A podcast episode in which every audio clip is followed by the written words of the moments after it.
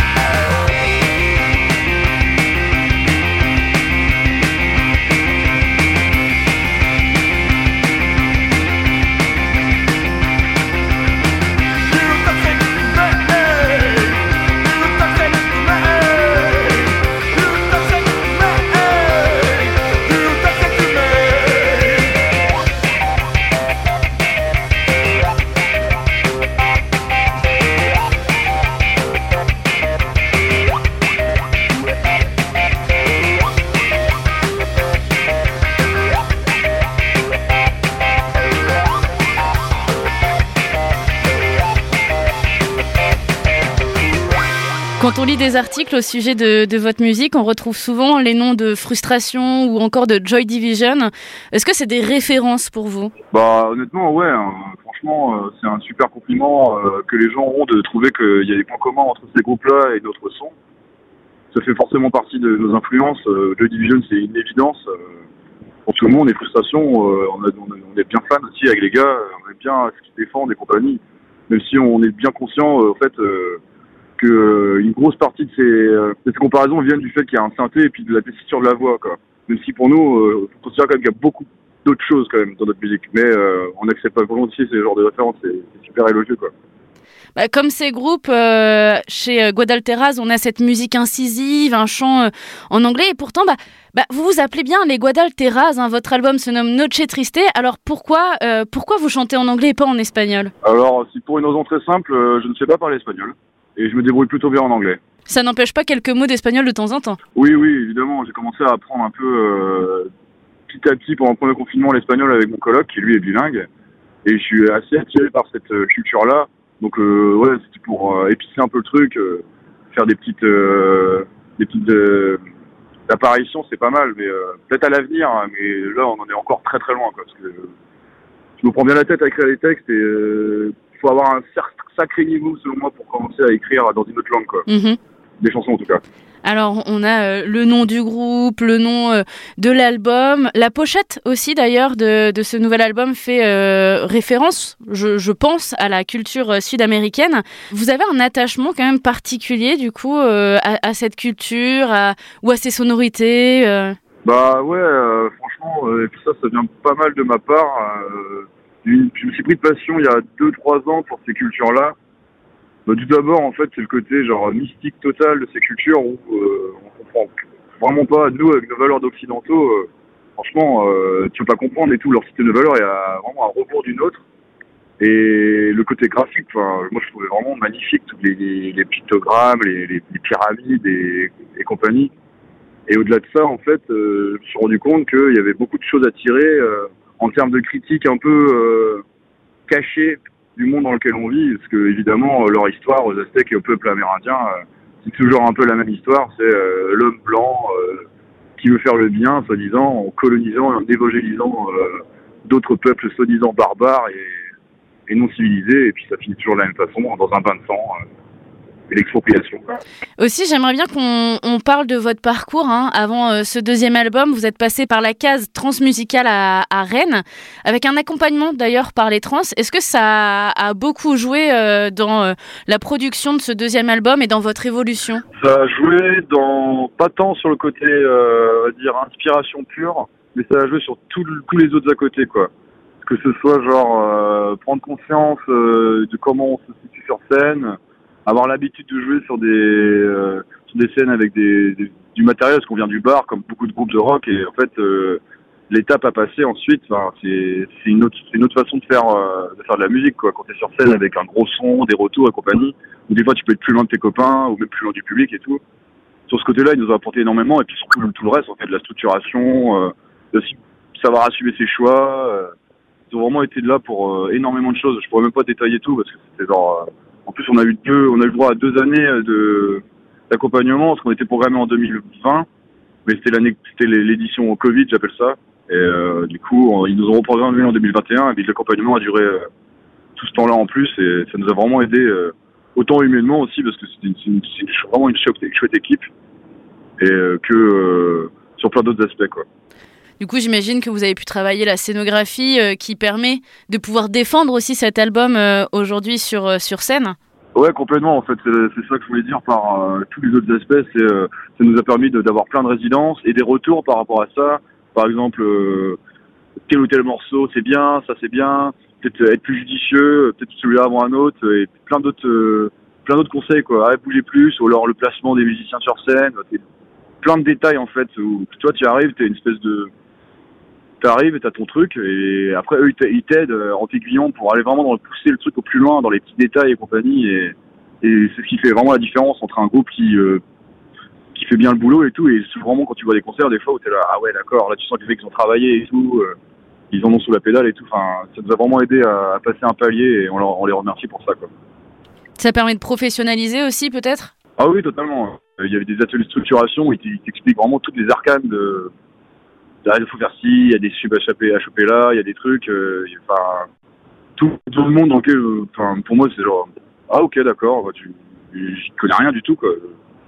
Juste un mec qui traîne dans les bars et qui aime bien voir des concerts, quoi. En plus de l'accompagnement euh, des transmusicales, vous êtes euh, soutenu aussi par la Nef des Fous, autrement dit le Folk and Blues Festival de Binic, un festival qui a sa réputation, on peut le dire. Hein. C'est important d'être soutenu par ce genre d'événement aussi ah, Complètement. En fait, pour nous, on considère que le début entre guillemets de la pente vraiment ascendante et cool de dans l'histoire de notre groupe, c'était le premier concert qu'on ait fait euh, en 2019 à Binic. C'est vraiment, euh, moi je disais souvent aux copains, euh, bon maintenant, à partir de maintenant, c'est que du bonus quoi. C'est bon, on a joué à Binic, on, on, va à ces stages là depuis plusieurs années. Et personnellement, moi je suis originaire des Côtes d'Armor, j'ai grandi pas si loin de, de Binic, du coup il y avait une saveur toute particulière. Et ils jouaient et en plus ils nous ont mis vraiment bien et dans, dans, ce genre de truc, c'est un peu ce qui nous a permis après de engranger plus d'expérience et puis de se faire un peu plus connaître, quoi. Ça fait référence pour nous, quoi. Et c'est un festival qui, comme vous, a évolué aussi puisque euh, il passe sous un autre format euh, depuis euh, depuis cette année, avec une évolution de l'accueil, une évolution des scènes, etc., etc. Donc c'est un parcours qui se suit finalement avec vous. Ouais, Je suis assez d'accord, ils essaient de trouver des solutions pour pallier au fait que le Covid est vraiment rebattu toutes les cartes. Après, ils étaient arrivés, je pense, en 2019 à une, un, un paroxysme de leur formule gratuite pour tous. Alors, je sais plus combien de festivaliers en termes d'estimation ils avaient sur les trois jours, mais c'était euh, hallucinant quoi. Du coup, euh, la formule au bout d'un moment, elle pouvait ne pas être dure à tenir. Du coup, ils, essaient de trouver des solutions pour euh, continuer à faire vivre le truc quoi. Parce que c'est vrai que les idéaux qu'ils défendent, ils sont chouettes quoi. Ouais. Alors Noche Triste est sorti sur Crème Brûlée Records, un jeune label breton euh, aussi. On sent une localité dans, le projet.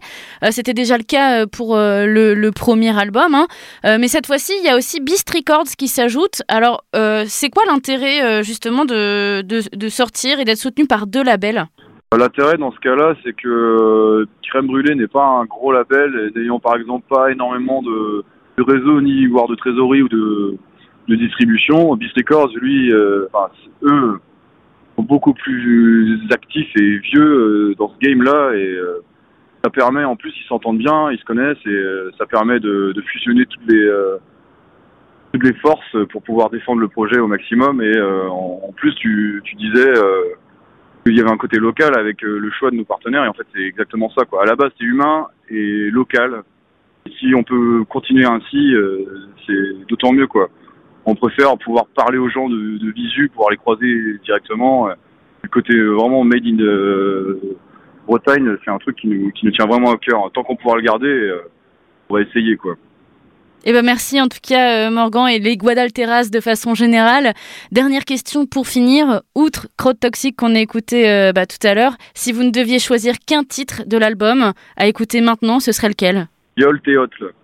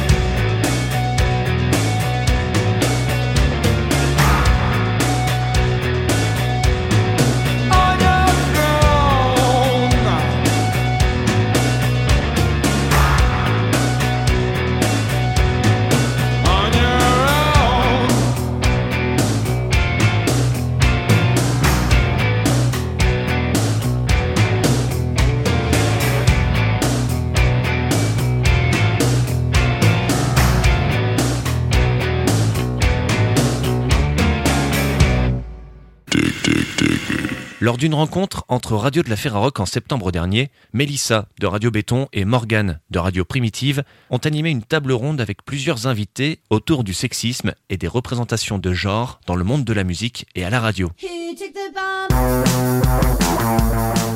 En voici un extrait pour Dig Dig Diggers. L'émission complète est à retrouver sur le site de la Ferrarock.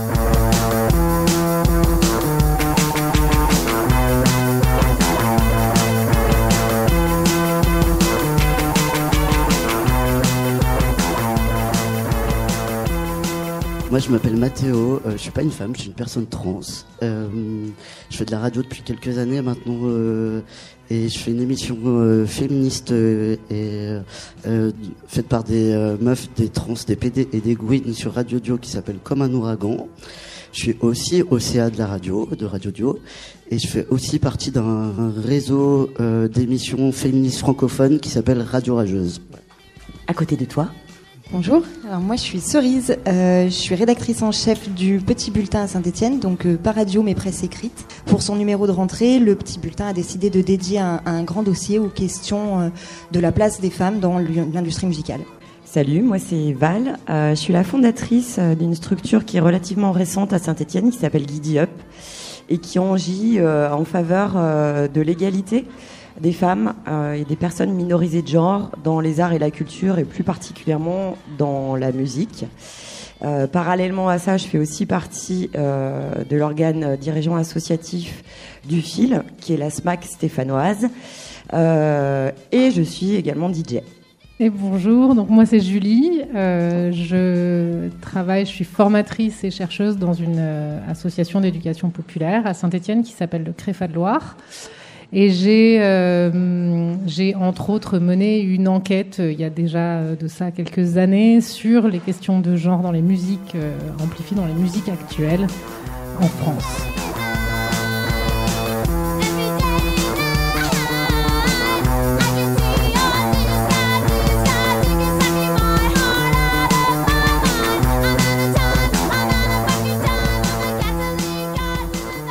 Et euh, du coup, on voulait commencer cette émission justement par euh, brosser un, un, portrait avec quelques chiffres clés, peut-être justement des femmes et des minorités de genre dans la musique actuelle. Et du coup, on a pensé à toi, Julie. Parce que en plus, tu as sorti un ouvrage euh, récemment. Voilà, j'ai bah, publié, euh, j'ai publié l'enquête que j'ai menée euh, donc sur, sur les questions de genre dans la musique actuelle et la question de des chiffres, euh, donc de l'objectivation, c'est-à-dire essayer de comprendre un peu de quoi il s'agit et de euh, donner à voir un peu quelques chiffres et statistiques. C'est euh, c'est pas un petit sujet, il faut dire, parce que bah, les chiffres déjà pour les avoir il faut les collecter et ça ça c'est quelque chose qui est relativement récent. Donc des chiffres, je vais pouvoir vous en donner, mais voilà, il y a quelques petites précautions quand même au démarrage, c'est que bah, ces chiffres ils sont pas très précis, on collecte certaines choses et pas d'autres, donc c'est un travail qui, démarre. Euh, en tout cas, on peut retenir aujourd'hui que globalement, euh, depuis que euh, ben, la FEDELIMA, donc qui est la Fédération des lieux de musique actuelle en France, c'est-à-dire les scènes labellisées ou membres de ce réseau-là, on, a à peu près du côté artistique entre 15 et 17% de femmes sur scène qui sont euh, recensés dans ces réseaux. Voilà. Et quand on, pardon, quand on parle de chiffres, on parle aussi euh, dans la musique, on parle euh, de tout un, un, environnement, que ce soit sur les directions de structure, sur les euh, directions de programmation ou euh, sur les techniciennes, voilà, qui aujourd'hui représentent 10% des staffs. Donc, comme tu l'as dit, 90% d'hommes euh, technicien. Et euh, l'environnement global est hyper important à prendre en, compte euh, parce que l'égalité, c'est un Tetris en fait. Et que si on agit que sur une petite partie, au final, les choses sont pas sont pas très efficaces. Ben pour poursuivre sur quelques chiffres, notamment sur les directions des scènes de musique actuelles, tu le disais, on a aujourd'hui en 2021. Donc là, c'est des chiffres assez récents. Euh, 80% des directions des scènes de musique actuelles qui sont des directions euh, euh, faites par des hommes. Et euh, on a ensuite 17% de directions qui sont euh, des directions de femmes et 3% qui sont mixtes, c'est-à-dire avec un, un binôme voilà, d'un homme et d'une femme.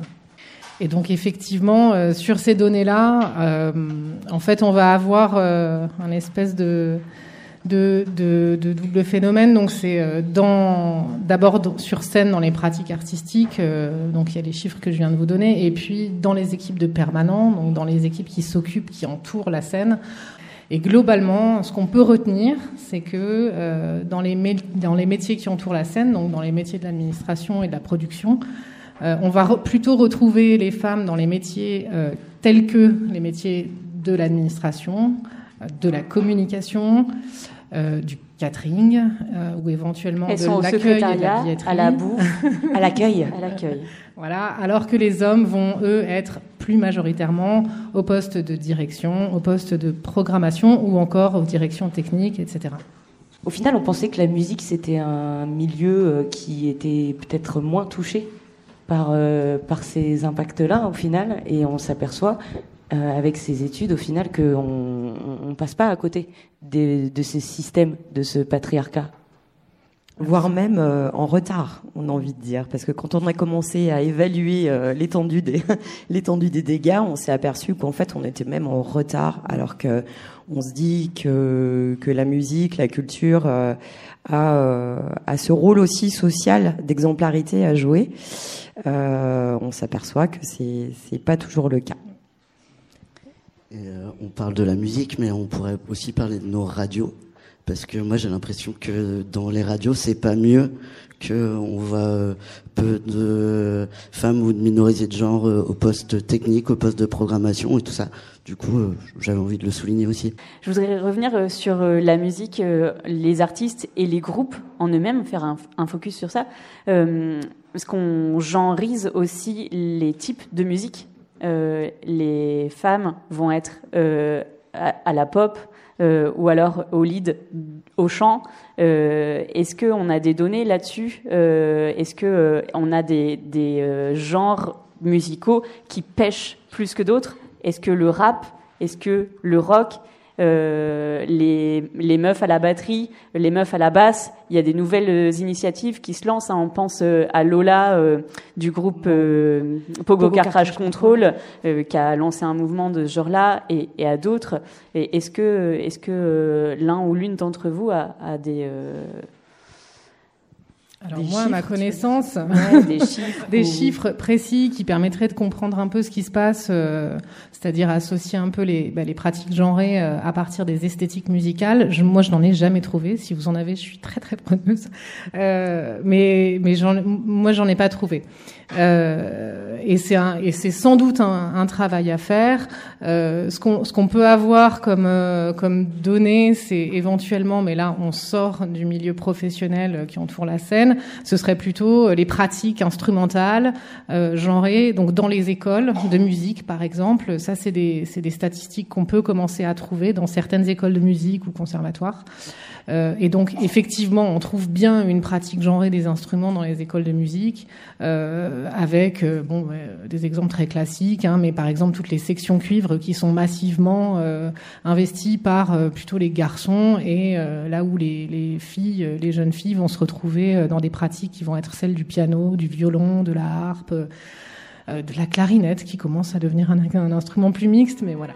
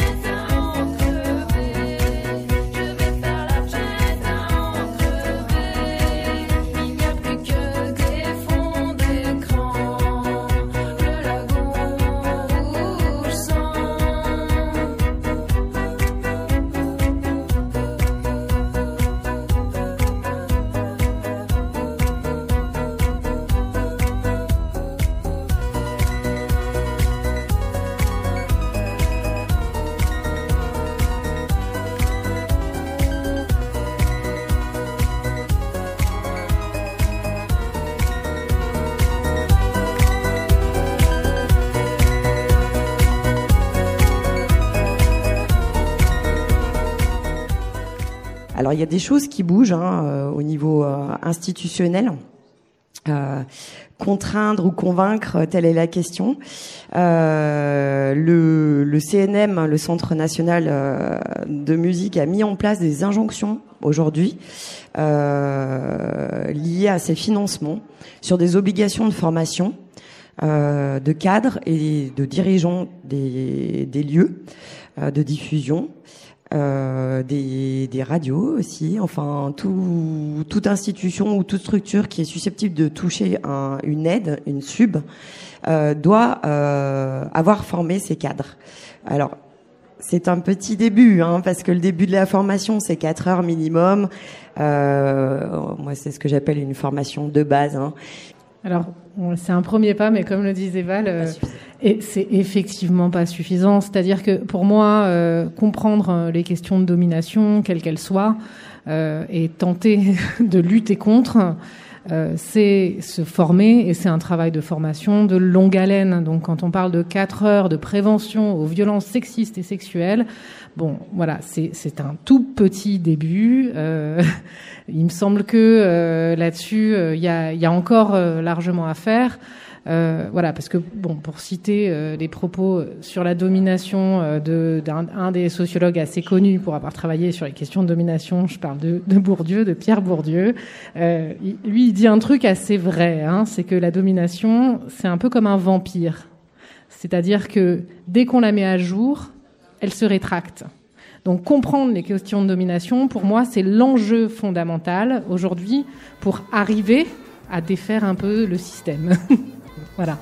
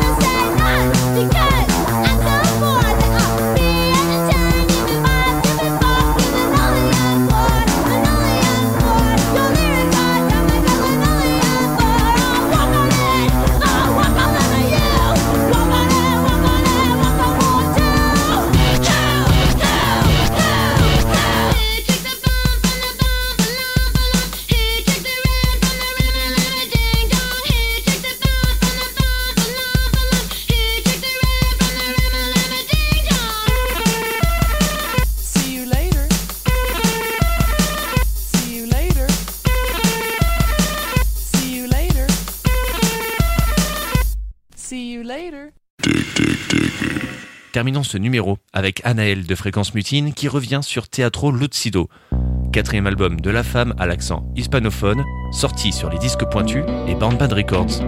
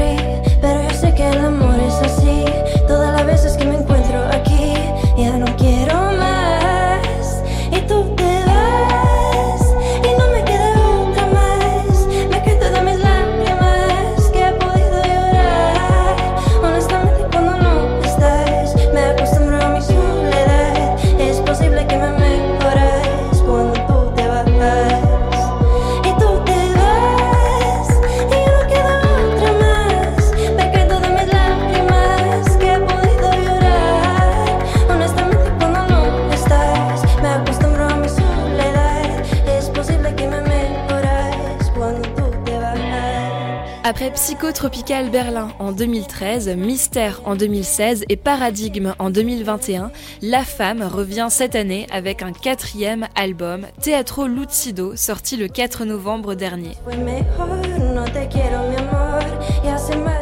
Entièrement interprété en espagnol, cet album de 13 titres se révèle être une véritable odyssée hispanique, un carnet de voyage, résultat des périples de Marlon Magnier et de Sacha Gott en terre hispanophone, de Mexico à Séville en passant par Madrid, Grenade ou Padoue. Et pour en parler cette semaine dans Dig Dig Diggers, on est avec Sacha Gott, cofondateur du groupe. Mais avant de parler ensemble du thème de l'album, ce qui interpelle en premier, c'est le timing de Teatro Lucido.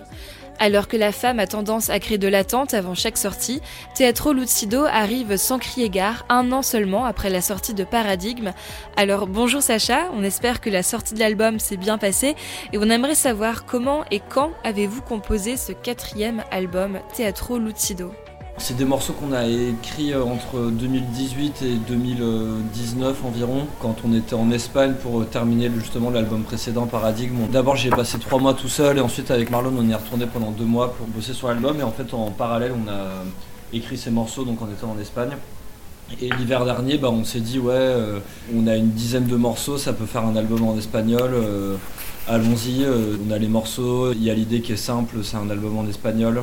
On avait pour idée de faire euh, déjà des albums à thème avec chaque album avait une thématique particulière. Donc euh, voilà, et puis là ça allait plus vite que prévu aussi parce que la dynamique a été plus rapide parce qu'on voulait faire une sortie qui était moins euh, entre guillemets lourde en termes de promo, d'implication et tout ça. En termes de production, on l'a fini plus rapidement aussi parce que je pense qu'au fur et à mesure des années, on est plus rapide dans la production et on a, acquis de l'expérience qui fait que finalement notre but c'est d'essayer de finir les albums de plus en plus rapidement pour en sortir de plus en plus vite parce qu'on a tellement de morceaux qui sommeillent qu'au bout d'un moment, euh, voilà, on aimerait bien tous les sortir et ne pas avoir à attendre 3-4 ans entre chaque album.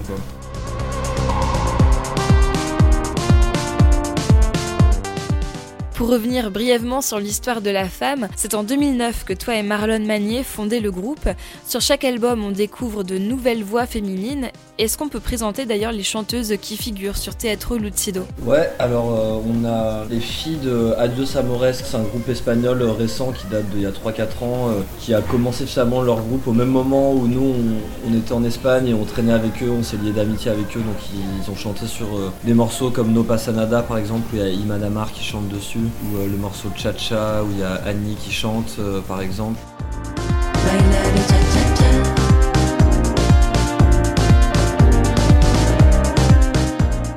Il y a Michelle Blades qui chante, qui est une chanteuse du Panama basée à Paris qu'on connaissait depuis longtemps. Sur le morceau Resaca, sur Tren de la Vida, on a Luna Cedron qui fait de la musique, qui a un projet qui s'appelle Fiesta en Elvasio, qui est une amie à nous de longue date de Biarritz, qui maintenant se, se met dans la musique espagnole. Voilà, on a Ariane Godot qui était présente aussi sur l'album précédent, sur Le Jardin.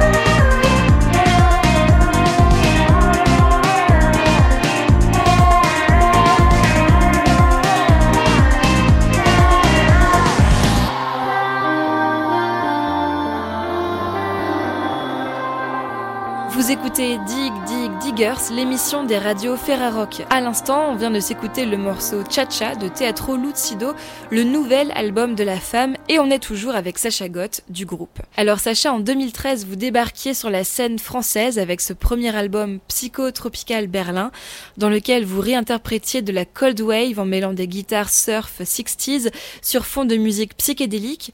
Puis dans Mystère et Paradigme, vous avez à chaque fois pris le public de court en proposant des mélanges audacieux au sein d'un même album, comme avec de la soul, du disco, du rap, du breakbeat, de l'électro, des slow, des rythmes orientaux et même de la country ou western. Pour Teatro Lucido, quelles sont les inspirations musicales et les nouveaux mélanges qu'on peut y trouver?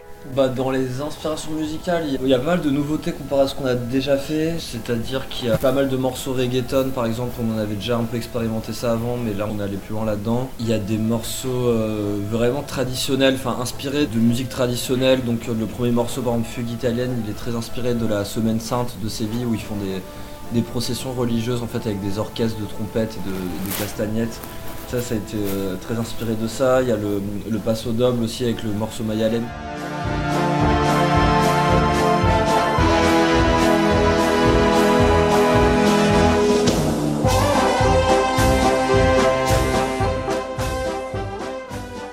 De la musique de feria, de corrida, de marche militaire espagnole. On retrouve aussi des éléments de, de la musique euh, folklorique mexicaine, par exemple avec le tio des padules. Euh, on retrouve des éléments du classique euh, sur Tren de la Vida avec de la guitare classique.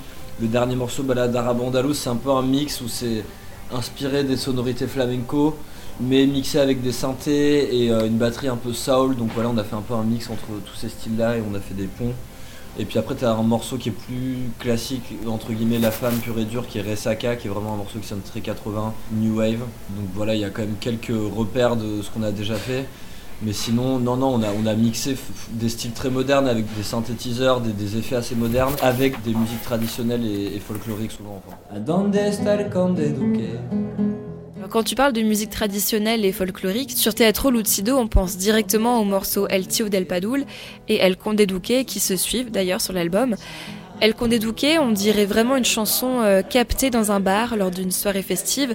Est-ce que tu peux nous en dire euh, un peu plus sur ce morceau? Comment est-ce qu'il a été pensé, euh, enregistré? Eh Oui, on l'a enregistré en studio, mais l'idée c'était d'avoir cette impression qu'on est dans un bar à Séville avec des gens ivres autour. Du coup, on l'a enregistré en studio, mais par contre, à la toute dernière partie du morceau, on entend par contre un enregistrement qui était vraiment enregistré dans la rue cette fois-ci par un ami qui avait enregistré avec un téléphone on l'a quand même, on a fait un collage, on l'a calé à la fin du morceau en fait c'était vraiment une chanson qu'on joue dans la rue et c'était vraiment du coup une chanson où souvent voilà, on sort avec la petite guitare dans la rue et on chante des chansons et il y a des chansons qui naissent comme ça. Et là, c'était le cas avec le Comte Duquet, c'était une blague de soirée. Euh, qu'on chantait comme ça en soirée et puis ça nous a fait rire de, l'inclure dans l'album C'est une chanson qui parle de nos soirées qu'on faisait à Séville euh, donc avec un ami à nous, le comte d'Éduquet, qui est un personnage euh, de Séville assez emblématique, qui connaît tout le monde là-bas, qui est un local de la ville et avec qui euh, je me suis fait ami euh, la première fois avant d'aller là-bas et qui m'a pas mal euh, finalement inclus dans la ville. Et donc ça parle de tous les endroits où on allait, les, bars, la Calle Feria, Plaza de la Alameda, c'est voilà, tous les quartiers où on, traînait, où on sortait, et voilà, ça, ça parle de ça quoi.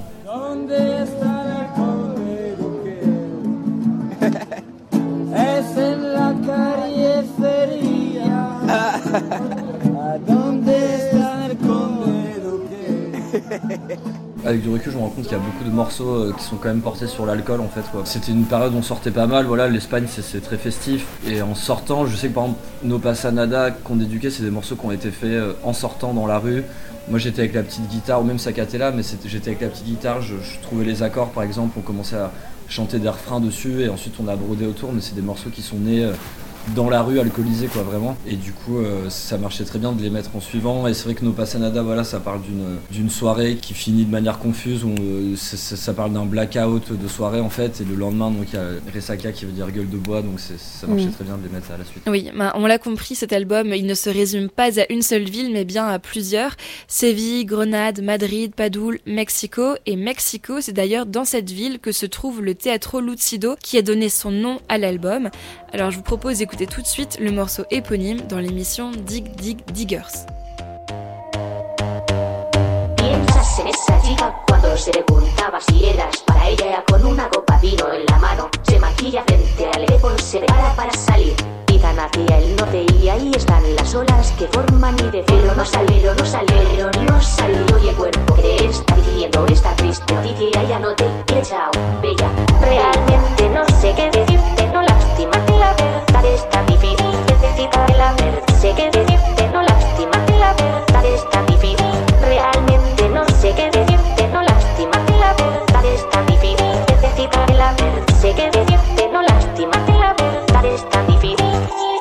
finanziera prevalita mi cialonetri deveges prevalita difezeci di finanziera prevalita mi cialonetri deveges onet nem la er di finanziera prevalita mi cialonetri deveges prevalita difezeci di finanziera prevalita mi cialonetri deveges onet nem la er realmente no sé qué decir, decirte no lastimarte la verdad es tan difícil de decirte la verdad. Sé qué decir, decirte no lastimarte la verdad es tan difícil realmente love it, and be baby, if it's.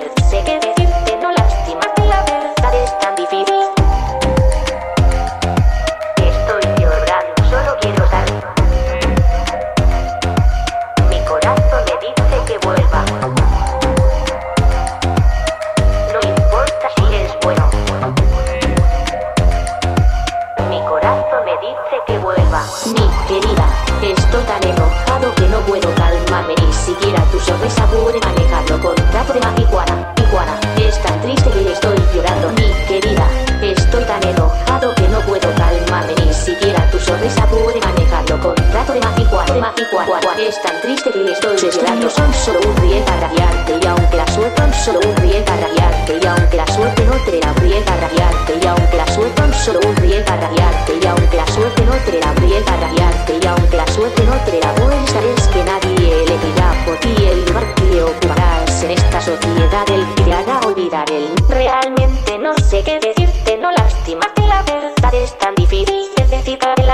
sé qué decirte, no lastimarte, la verdad es tan difícil. No sé qué hacer, mi...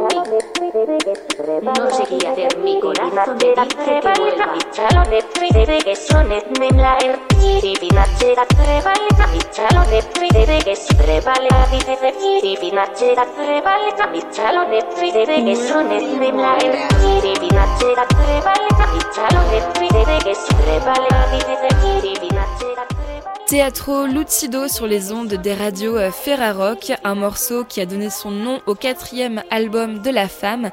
Sacha, est-ce que tu peux nous parler de ce lieu qui se trouve à Mexico? Exactement, Teatro Lucido, c'est un théâtre qui est à Mexico City. On a commencé à aller là-bas en 2014. En fait, c'était une, donc une fille qui a ouvert ce théâtre, Wendy Moira, où en gros, euh, c'est un mix entre une, espèce de résidence d'artistes, où donc on dormait là-bas, où on dort tous un peu dans une espèce de grande pièce. C'est un théâtre bohémien des années 1900, donc je sais pas, il y a, il y a un esprit qui est assez fort là-bas. Il y a, disons, une. euh, une synergie artistique avec plein d'artistes qui passent, ils font des soirées costumées où nous on a joué là-bas donc c'est souvent des, des soirées assez, assez dingues. Et, euh, et voilà c'est un lieu qu'on adore, à chaque fois qu'on va là-bas on se retrouve toujours euh, à faire des soirées là-bas ou dormir là-bas. Et euh, ça nous semblait être un bon titre d'album et un hommage à cet endroit quoi. Et c'est vrai que finalement Beaucoup des morceaux ont plutôt été écrits en Espagne, je dirais, parce que c'était pendant cette période où on, on a passé du temps en Espagne. Donc il y a eu beaucoup des morceaux qui ont été faits à ce moment-là. Cependant, il y a quand même un lien avec le Mexique, parce qu'on a beaucoup joué au Mexique. Pour moi, c'est lié en fait, parce que quand tu voyages au Mexique, tu te rends compte que c'est un pays qui est très très marqué par la culture hispanique.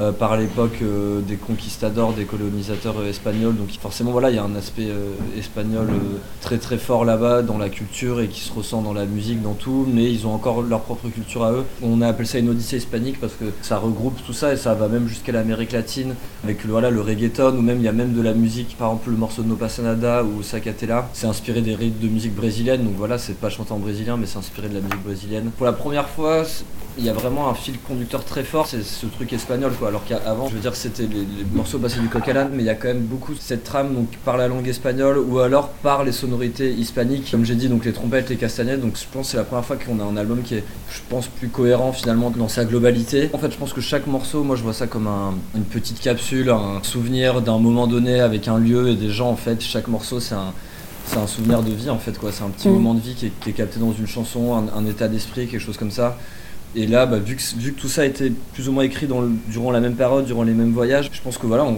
retrouve beaucoup de cohérence là-bas mais c'est on, on ressent je pense on ressent beaucoup voilà l'esprit du voyage en tout cas quoi dans cet album Concernant le, live, euh, donc là cette année vous avez énormément euh, tourné sur euh, différents continents. Vous avez continué à faire vivre Paradigme. Est-ce que vous avez déjà commencé à, jouer quelques titres de cet album sur scène ces derniers mois? Ouais, ouais, on a déjà commencé à en jouer. Là, on essaye de les adapter. C'est pas évident parce que nous, à la base, on vient quand même du punk, du rock. Notre batteur, il vient des groupes de punk. Ça paraît tellement loin. Il y a, 10 ans qu'on a commencé le groupe. On n'aurait pas pensé, je pense, aller dans ce genre de style. En live, c'est pas du tout la même énergie que nos disques. En fait, je pense que c'est deux choses différentes. Et en live, quand on vient nous voir, il y a plus l'énergie d'un groupe de rock finalement, une énergie plus punk que en disque où là, en fait, on part carrément dans tous les sens. En fait, on s'autorise tout parce qu'en fait, c'est ça qui est formidable avec le studio, c'est que tout est vraiment possible, on peut tout remanier, on peut s'aventurer dans des styles qu'on ne connaît pas et euh, parce qu'on peut prendre le temps d'arriver à, avoir quelque chose qui nous plaît. Par exemple, sur- sur le morceau Fugue italienne, ça a été beaucoup beaucoup de, de travail de studio, de séances d'enregistrement avant de trouver le bon trompettiste qui avait le bon son qui nous plaisait.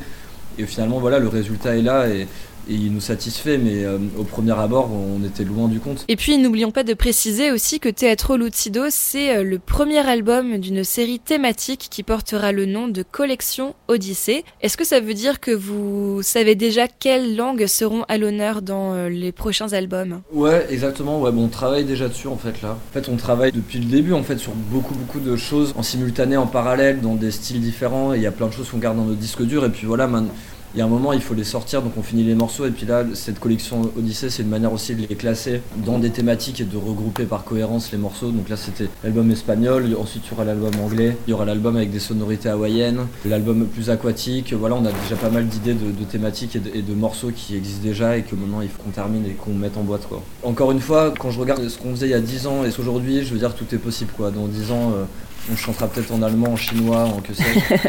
Vraiment, on s'autorise tout et c'est. euh, voilà, là, cet album, on est la preuve au final et je sais que ça partait de loin au final parce que les, gens, je pense, euh, peuvent être assez déroutés parce qu'on est maintenant assez catalogué comme le groupe qui chante en français et tout ça. Justement, ça nous faisait rire aussi d'aller à contre-courant de ça euh, et que voilà, on n'est pas des gens espagnols, mais on fait un album en espagnol, mais finalement, tout comme plein d'artistes français, on fait des albums en anglais alors qu'ils sont pas anglais. On voit ça un peu de cette manière-là et pour nous, ça. Nous amuse et puis ça, ça, on adore de toute façon les langages et les sonorités, donc en vrai, tout est possible quoi.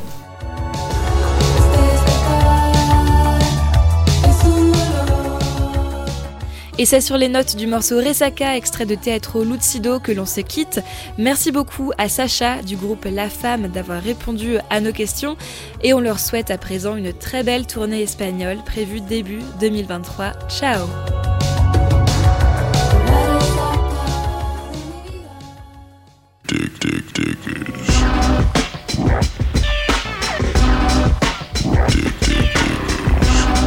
Merci d'avoir écouté Dig Dig Diggers, l'émission des radios Ferrarock. Toutes les informations sur Teatro Lucido, nouveau disque de la femme, et sur Noche Triste, deuxième album des Guadalteras, à retrouver sur le www.ferrarock.org. Sexisme et représentation de genre dans le monde de la musique et à la radio. C'est un sujet qui a été abordé durant une table ronde organisée lors du dernier séminaire de la Ferrarock. L'émission complète à retrouver là aussi sur notre site ferrarock.org.